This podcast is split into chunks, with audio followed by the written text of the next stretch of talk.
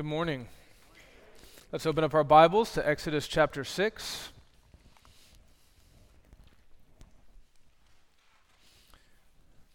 Does anyone see around them like a tissue box? Aha. Thank you. Sorry, there's going to be some of that this morning. Exodus chapter 6. If you're not used to reading the Bible, we get it. We've been there. Exodus is the second book in the Bible. The chapter numbers are the large numbers, the verse numbers are the smaller numbers. We're going to be in Exodus chapter 6 this morning, starting in verse 1. We're not going to start reading just yet, though. In December 1914, Ernest Shackleton and a crew of 27 set out on the HMS Endurance. Their intention was to be the first expedition to cross the entire continent of Antarctica.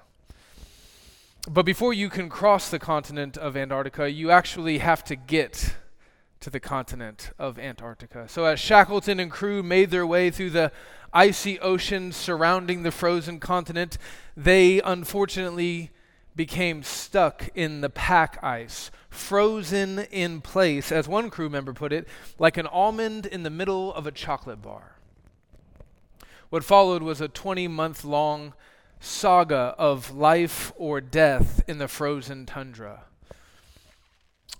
In one of the, in my opinion, greatest adventure books ever written called Endurance by Alfred Lansing, Lansing walks his readers through every detail of that journey of the expedition. And one of the things that stood out most to me as I read Lansing's book was the quality of Shackleton's leadership.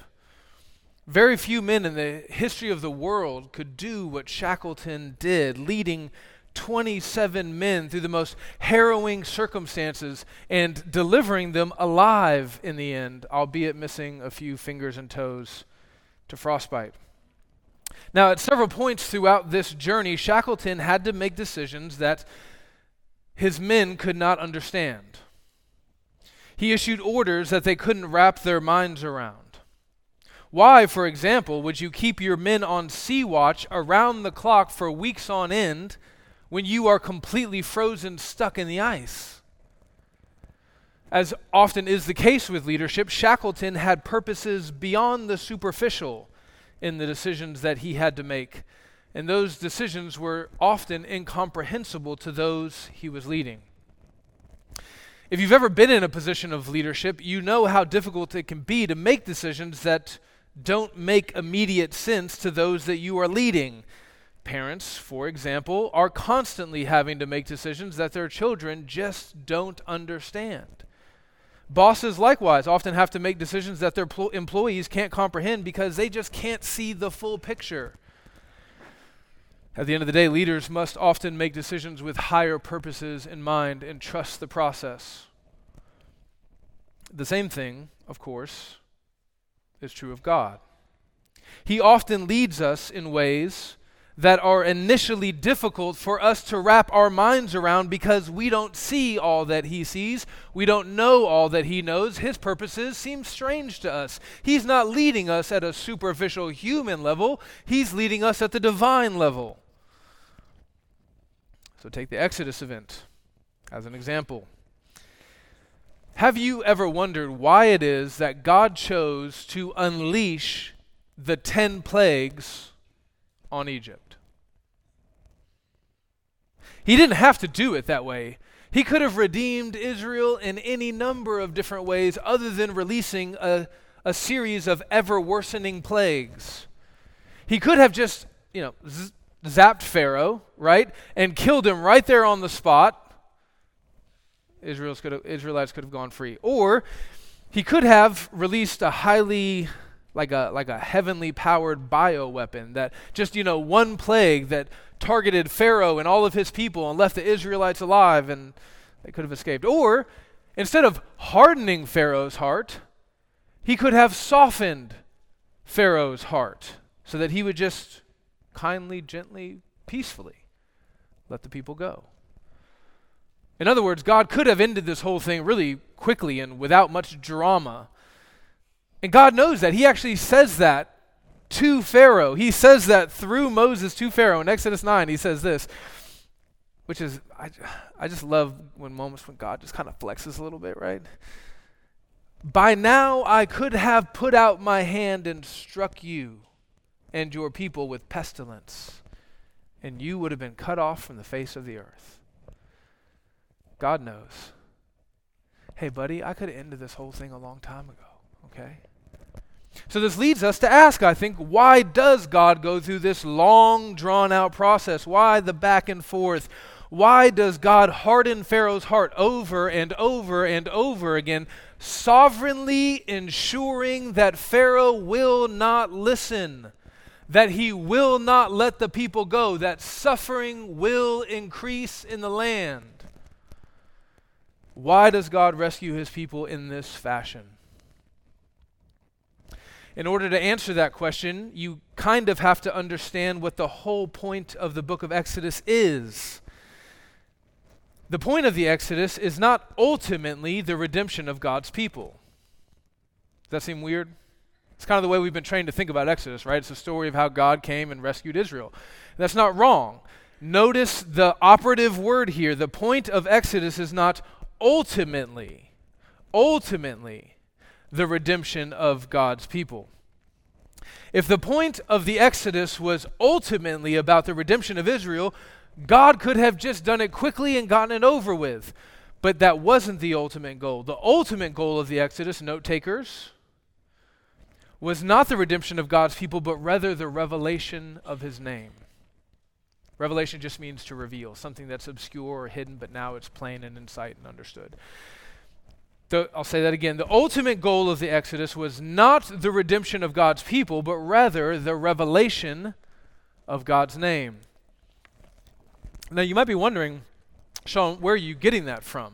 I mean, it sounds nice. It's a you got the R and the R, redemption, revelation. You got some alliteration. That's nice. But is this biblical?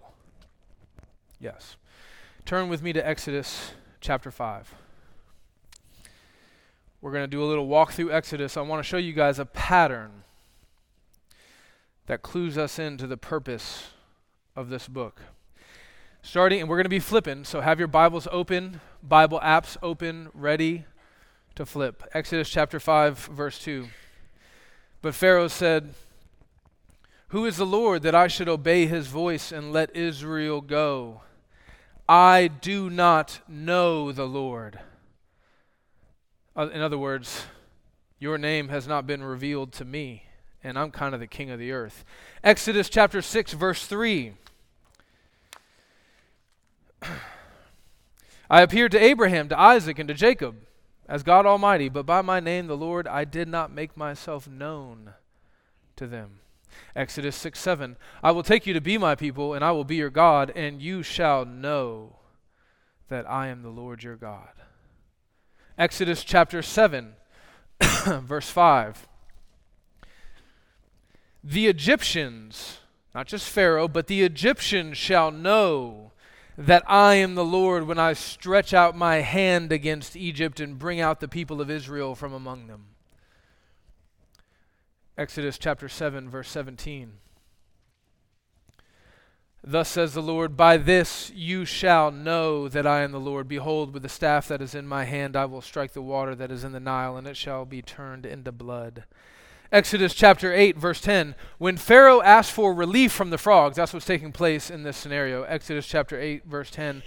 And he said, Tomorrow. And Moses said, Be it as you say, so that you may know that there is no one like the Lord our God. Exodus chapter 8, verse 22. But on the day I will set apart the land of Goshen, where my people dwell, so that no swarms of flies shall be there so that you may know that I am the Lord in the midst of the earth. Exodus chapter 9, verse 14. For this time I will send all my plagues on you yourself and on your servants and on your people, so that you may know that there is none like me in all the earth. Exodus chapter 9, verse 29. Moses said to him, As soon as I have gone out of the city, I will stretch out my hands to the Lord the thunder will cease, and there will be no more hail, so that you may know that the earth is the Lord's. Exodus chapter 10, verse 2. Go into Pharaoh, for I have hardened his heart and the heart of his servants, that I might show these signs of mine among them, and that you may tell in the hearing of your son and your grandson how I have dealt harshly with the Egyptians, and what signs I have done among them, that you may know that I am the Lord. Exodus chapter 11, verse 7. But not a dog shall growl against any of the people of Israel, either man or beast, that you may know that the Lord makes a distinction between Egypt and Israel. Exodus chapter 14, verse 4. And I will harden Pharaoh's heart, and he will pursue them, and I will get glory over Pharaoh and all his host, and the Egyptians shall know that I am the Lord. Exodus 14:18 And the Egyptians shall know that I am the Lord when I have gotten my glory over Pharaoh his chariots and his horsemen. Exodus chapter 16 verse 6 Therefore Moses and Aaron said to all the people of Israel at evening you shall know that it was the Lord who brought you out of the land of Egypt. You starting to see it? The ultimate aim of the Exodus event is not the redemption of God's people, but rather the revelation of God's name, the redemption of God's people through his mighty deeds, through his outstretched arms, through the ten plagues, is the means by which God fully reveals his name to all who are involved.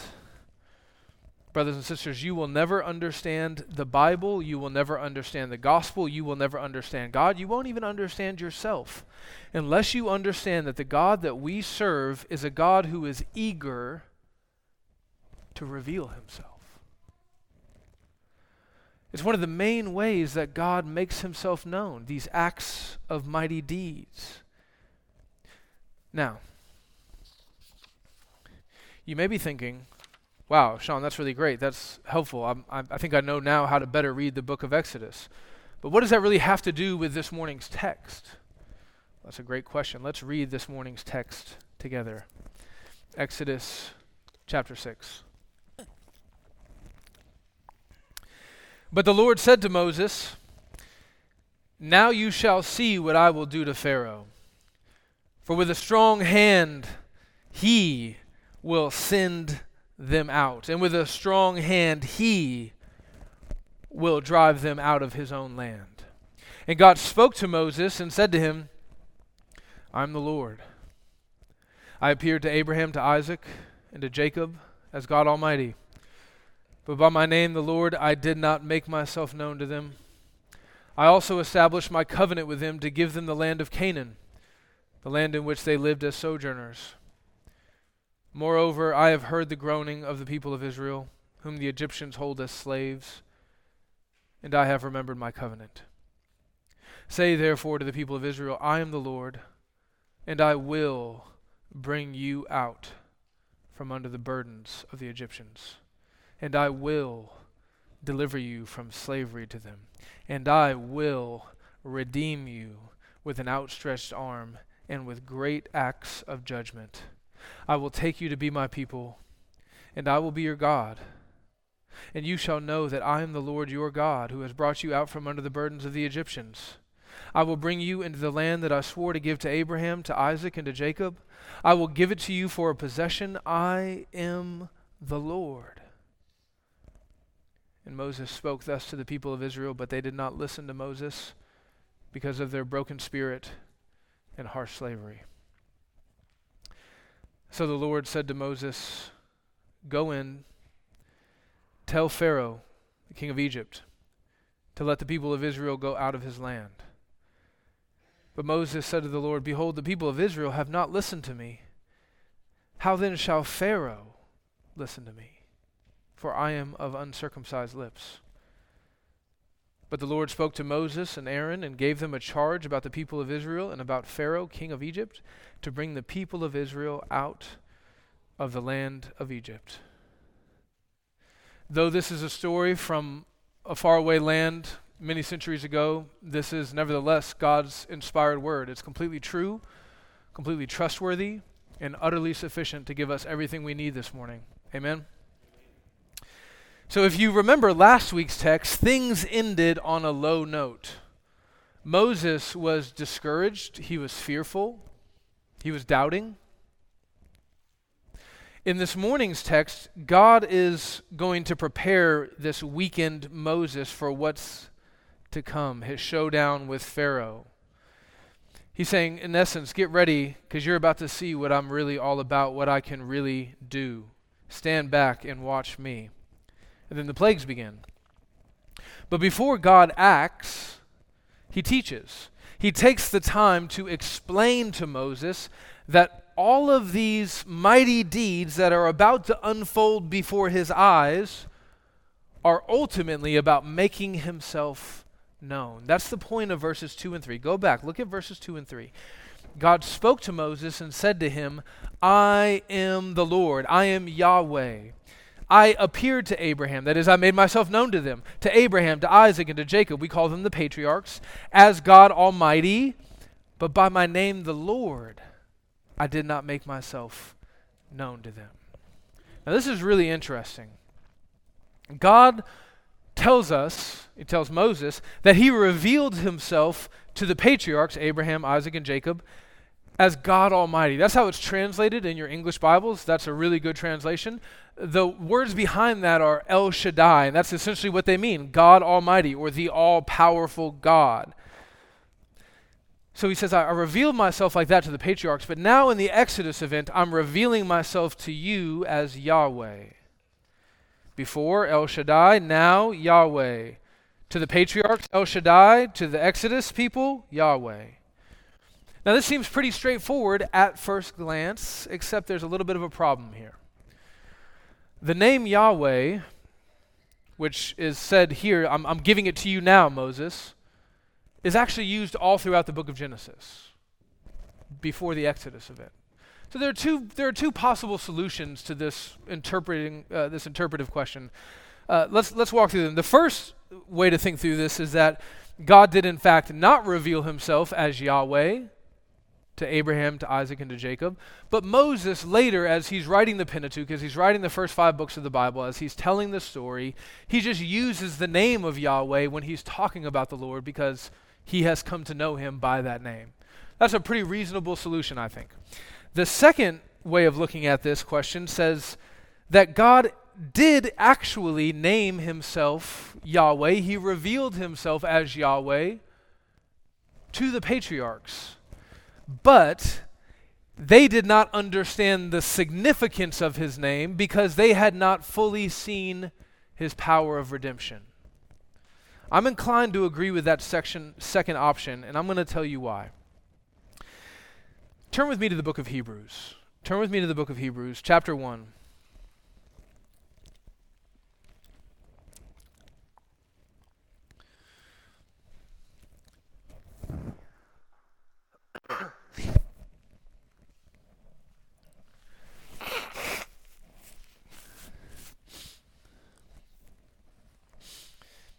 Hebrews chapter 1, starting in verse 1. The author of Hebrews says this Long ago, like in the days of Exodus, for example, and in the days of the, of the patriarchs, for example, at many times and in many ways, God spoke to our fathers by the prophets. But in these last days, he has spoken to us by his Son, whom he has appointed to be the heir of all things. So, if you are not super familiar with Christian theology, there's a doctrine that we believe in. It's called the doctrine of progressive revelation. It's not super hard to understand, it's kind of built into the name, right? God reveals himself to his people progressively. That does not mean that God reveals himself, you know, with blue hair and as a vegan. Right? God reveals himself little by little. He does not reveal himself all at once. In the same way that you, in fact, do not reveal yourself to a stranger all at once in your very first conversation. Some of you might.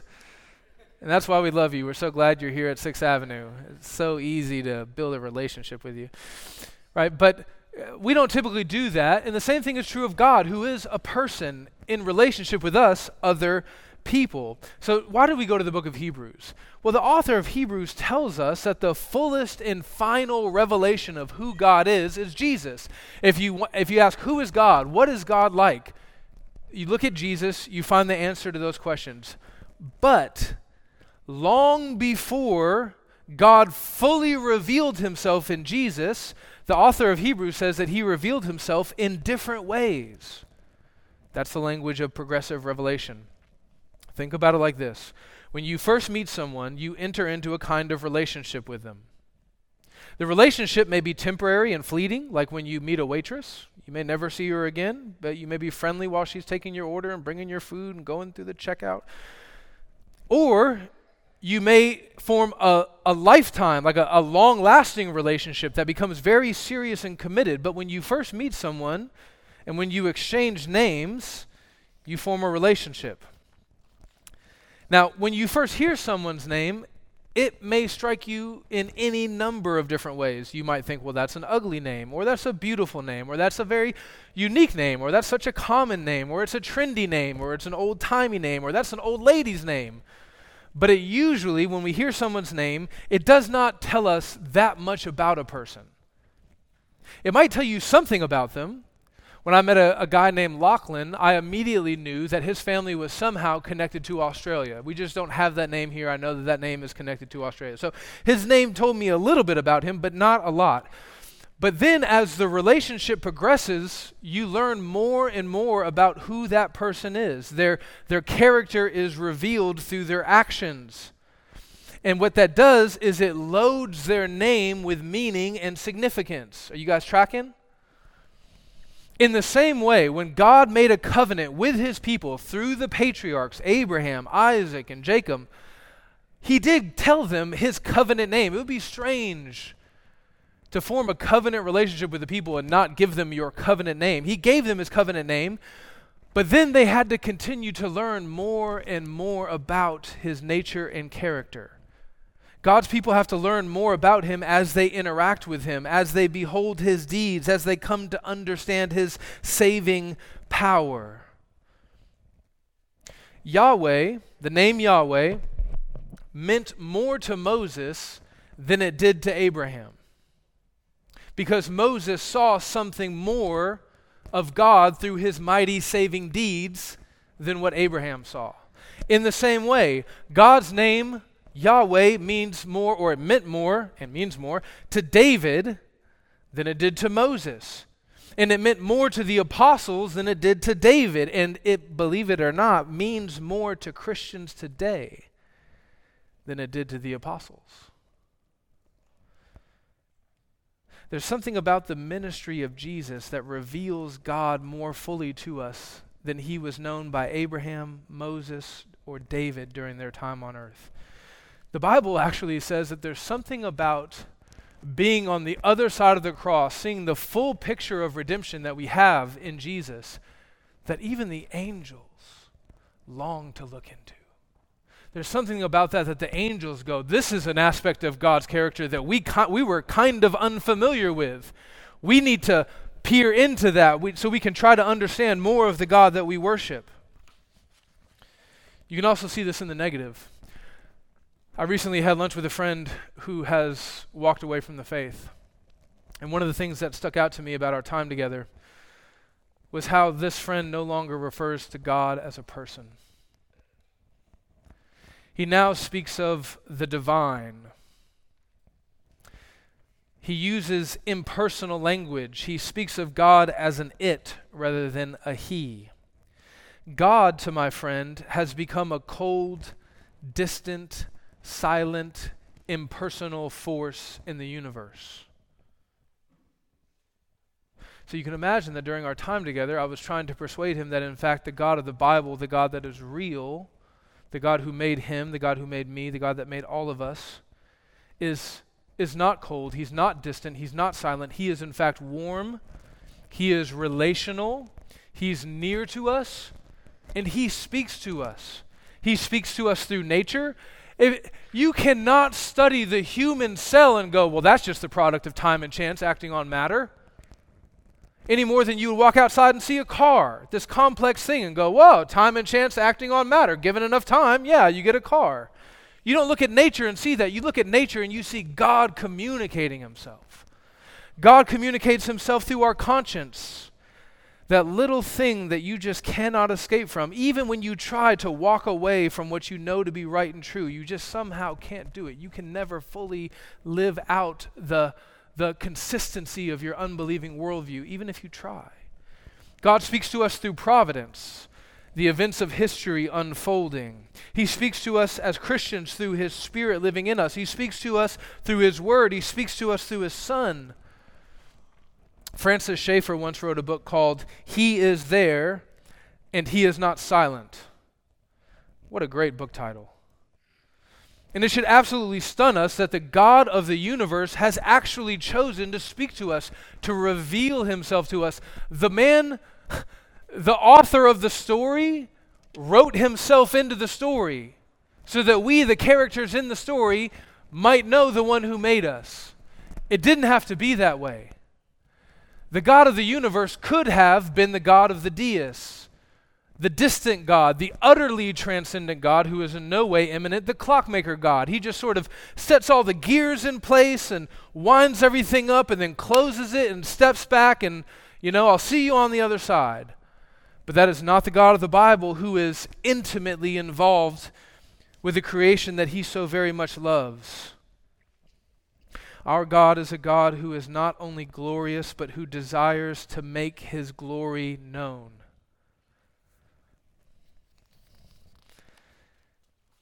But you can't stop there. You can't just say, well, yeah, God wants to make himself known. That's true, but it's insufficient you have to go, go, on and say that God doesn't merely communicate his presence in some vague, general sense. You have to understand that he makes himself known specifically.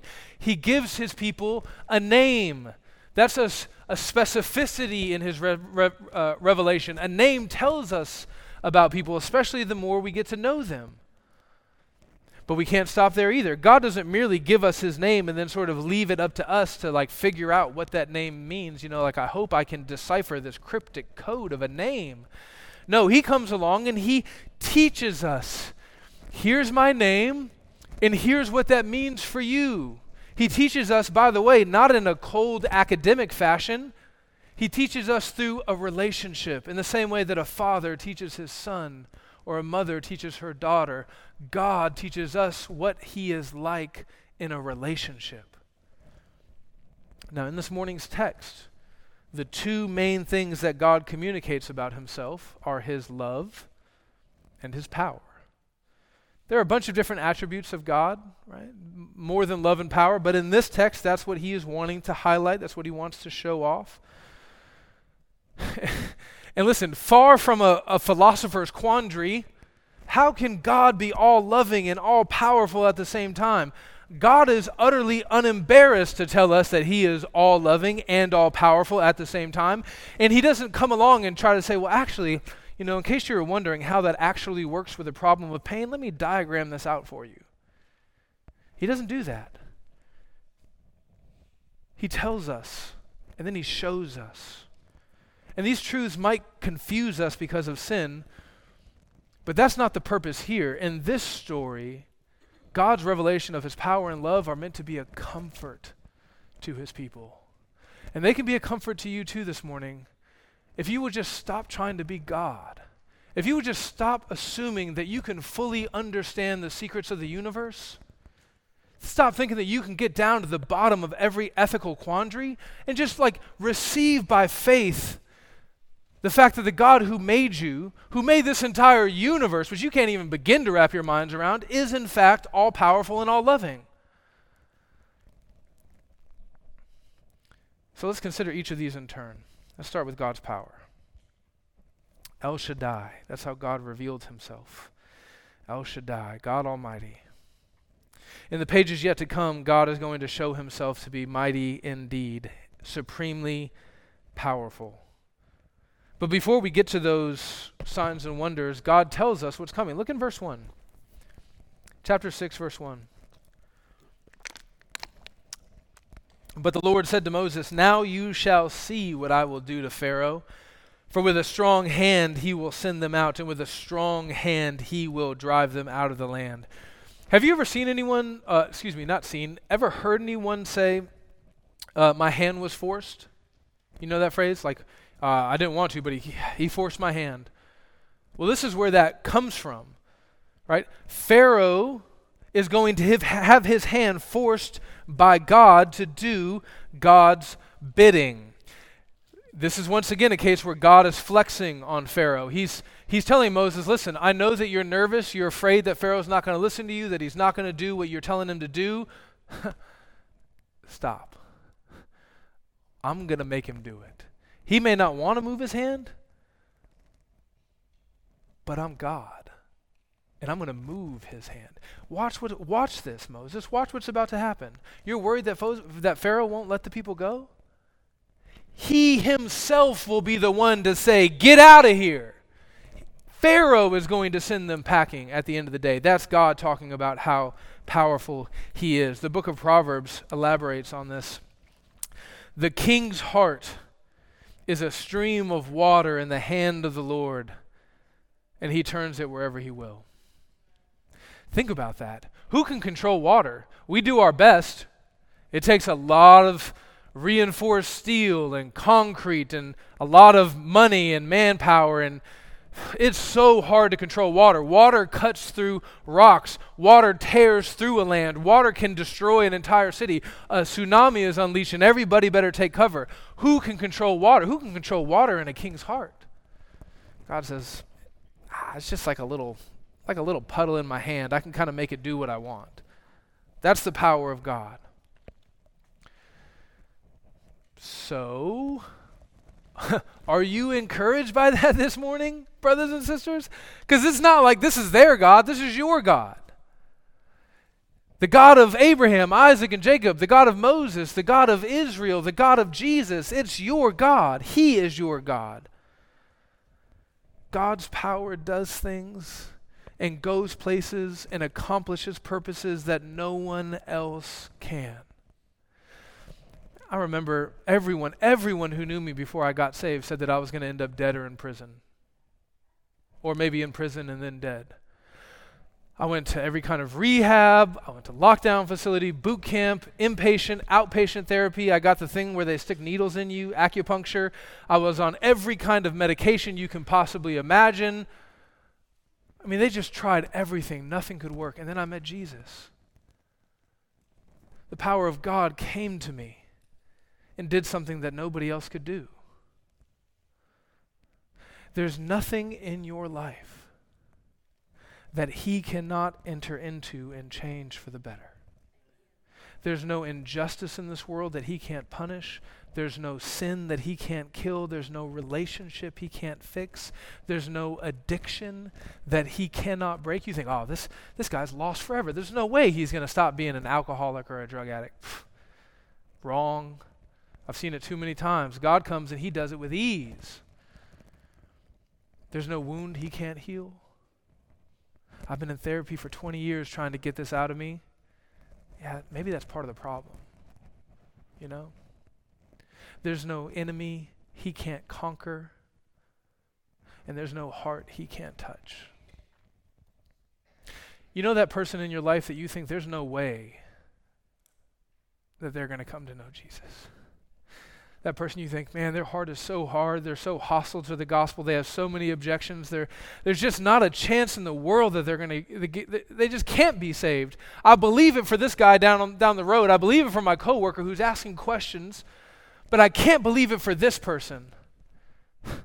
that is the exact person that the Lord delights to save. Paul was a terrorist. The power of God got to him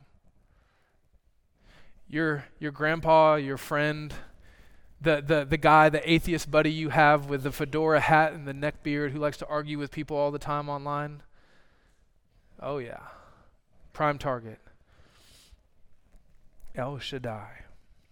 You know, when Paul is writing to the Christians in Ephesus, he says, I'm praying for you, and I'm praying that the eyes of your hearts will be enlightened so that you will be able to comprehend what is the full power of God in your life. That's what Paul wanted them to understand. And he says it like this He goes, The same power that raised Christ from the dead is at work in you. You were dead in your trespasses and sins, and yet you have been raised up with Christ. This is how marriages are saved. This is how drunks stop drinking. This is how rebellious children learn to walk in obedience. This is how churches repent of their sins and their heresies and begin to preach the gospel and practice discipline. This is how sinners come to Christ. so I'm praying that for you this morning, brothers and sisters. I'm praying that you will understand the power of God, the same power that redeemed Israel by God's outstretched arm, the same power that raised Christ from the grave that power lives in us. And then there's God's love. You have to remember, Yahweh is God's covenant name. It's the name that God gives to his people when he says, I love you in a special way that commits me to you in a way that I'm not committed to everyone else. In marriage, you kind of have that like with your pet names. You know, I don't know what your pet names are. Amber, tell them what ours are. No. But we have it's not exactly the same thing, but it's kind of the same thing, right? There's a there's a kind of name exchange between us that we have in relational intimacy that we just don't have. You know, I don't tell Trevor he's my little pumpkin butt, right? Not typically. Yahweh is the name that God gives to the people that especially belong to him hey, I love you. I'm making a promise to save you, to be your God. You're going to be my people. And listen, here's what you need to call me. If you ever doubt that I love you, just remember my name Yahweh. Now, think about how significant it is that in this story, God chooses to pair these two attributes together. In the world where we live, it feels like these two attributes belong a mile apart. You can be loving or you can be powerful, but you can't be both. Right? You can make money in society or you can do good in society, but you can't do both. Right? That's the kind of false dichotomy that our, our brain tends to operate in. But God comes along and he says, I am all loving and I am all powerful. Think about this. If God were all loving, but he were not powerful, he would have every desire in the world to save his people, but he would just be utterly incapable of saving them. You know, I love you, I wish I could help, but I can't. Now, if he was all powerful but not loving, then he would have the ability to save them to the utmost, but he would have no real reason to do it. Why would he go out of his way? Why would he go through all of this? But the fact of the matter is that our God is both powerful and loving, which means that he can not only comfort us in our affection, excuse me, in our affliction. But He can also rescue us, He can save us. You know, so often in life, I talk with people as a pastor, and they tell me some really terrible things hard things, scary things, things that I'm like, Jesus, just come back now, you know?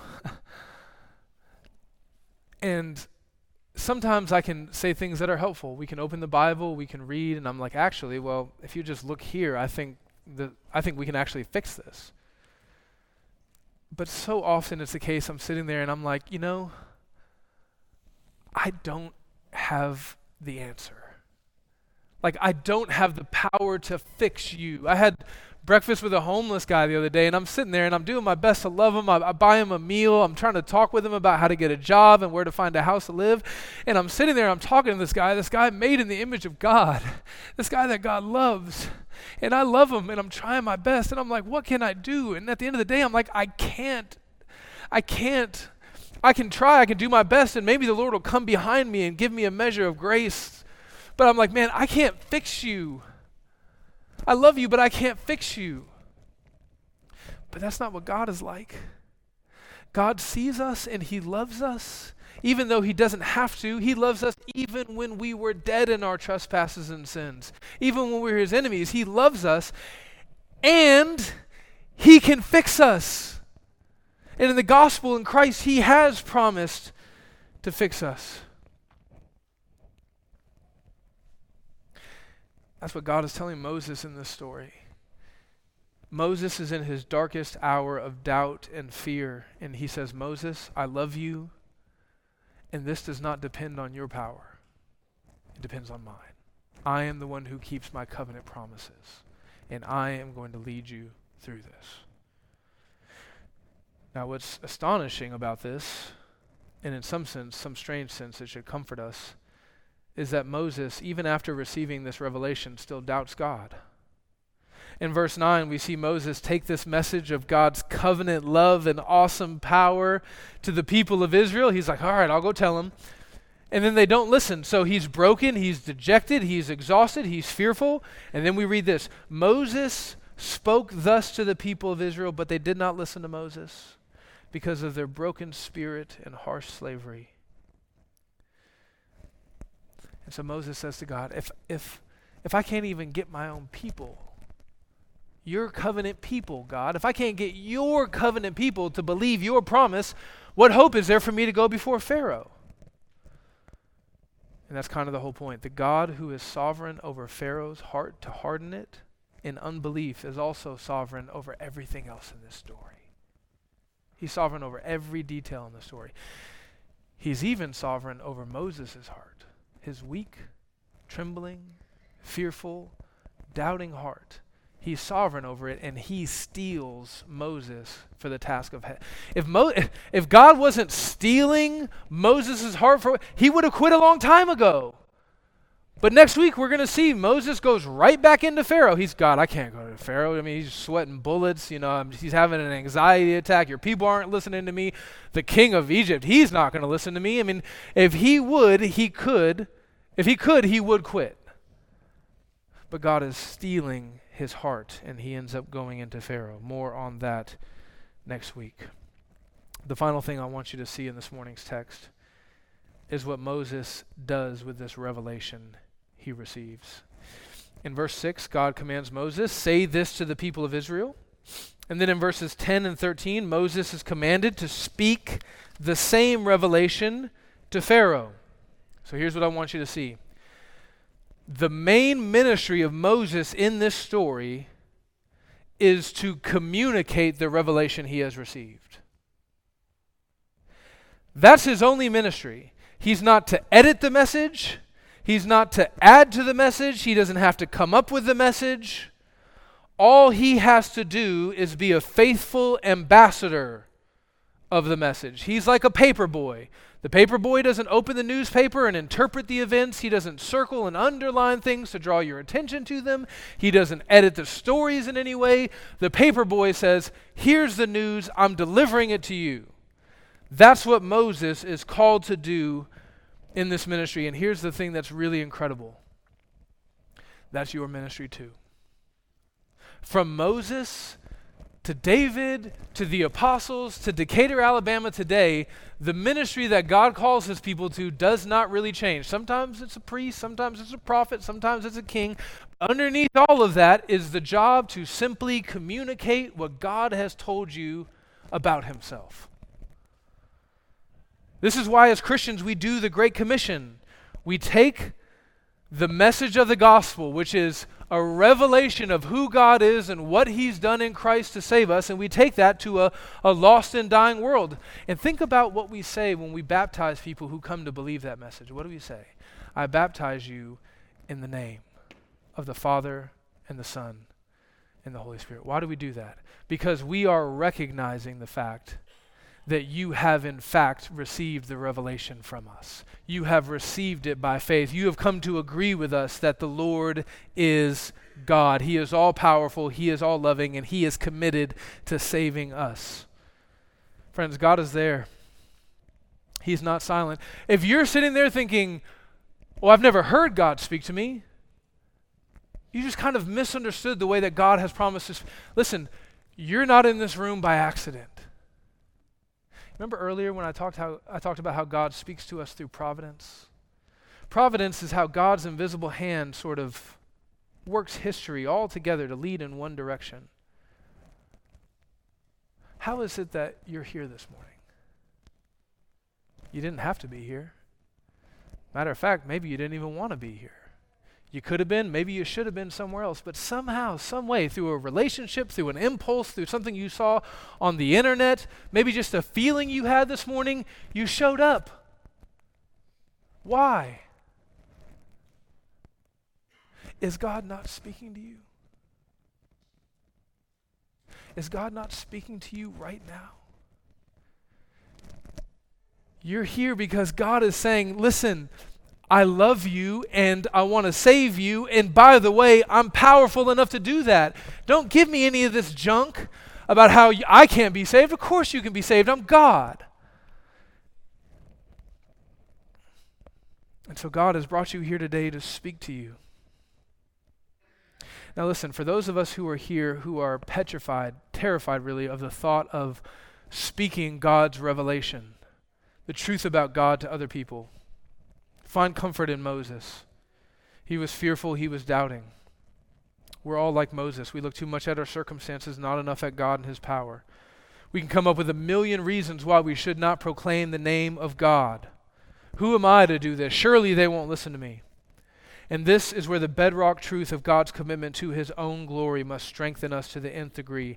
God is committed to making his name known, in the Exodus event, the means by which God made his name known was through the speaking of Moses and the signs of Moses and Aaron and through the plagues.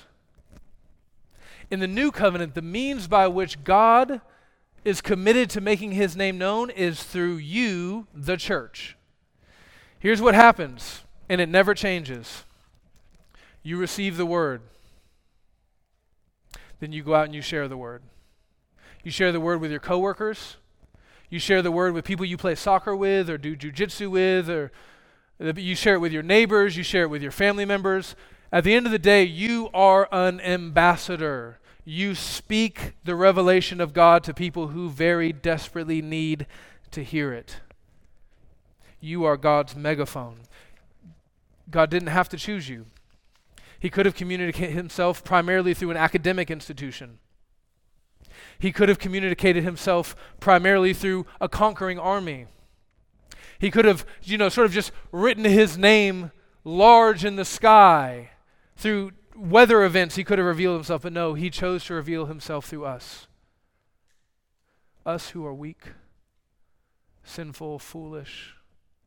Uh, when people critique the church and they talk about how jacked up the church is, I always just nod along with them. I'm like, yeah, yeah, yeah, yeah, yeah. I don't think you've covered it. There's, have you been in a church? It's worse. It's worse than you know. Well, not Sixth Avenue, especially Sixth Avenue. He chose what is foolish in the world to shame the wise. Do you, do you, that's that's you. Okay, that's me. We're foolish. And, and don't you ever forget it. He chose what is foolish in the world to shame the wise. God chose what is weak in the world to shame the strong. God chose what is lowly and despised in the world, even things that are not, to bring to nothing the things that are, so that no human being might boast in the presence of God. God chose you for a reason. If He would have chosen anyone else, somebody wise, somebody powerful, there would have been some boasting on man's part. But because he chose the weak Moses, the fearful Gideon, the doubting Abraham, the habitually struggling Christian at Sixth Avenue, because he chose you, he gets all of the glory. What a backhanded compliment, right? He chooses us because we suck. Funny but true. I forgot, sorry for saying suck. So stop arguing with God about your unworthiness. He knew that when He chose you, that's why He chose you. So just go and just be obedient. Trust Him.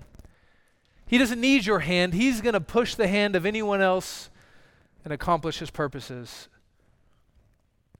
Here's what I want you to tell the world. This is the last, last thing.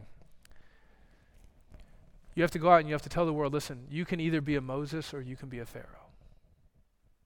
You can be in Israel or you can be in Egypt. You see, both of these groups of people received a revelation of God. Egypt knew by the time this whole thing was over, they knew who Yahweh was. Pharaoh knew who Yahweh was, but the way that they knew him was through his judgment. His power was executed against them for their rebellion. His love was focused in an act of justice against them. Moses and Israel, by grace, knew God through his mercy. And that's the message you have to tell everyone. Listen, there are two paths before you. God will make himself known to you. On the last day, on the last day, everyone will open their eyes before the God of the universe, and they will have either known him as their Savior or judge. You have to tell people that. You have to tell them that it's important to think about not later, but now. And you have to call them to believe in this God of great mercy, great power, and great love. Let's pray. Father God, we pray that you will help us to believe what we have heard. Help us to not merely be hearers of the word, but doers of the word. May this message that we have received about who you are and the way you work in this world strengthen our hand to be the most faithful ambassadors of your name we can possibly be from this week. When we feel fearful or anxious, Lord, help us to remember that the power is not with us, but with you. In Jesus' name we pray. Amen.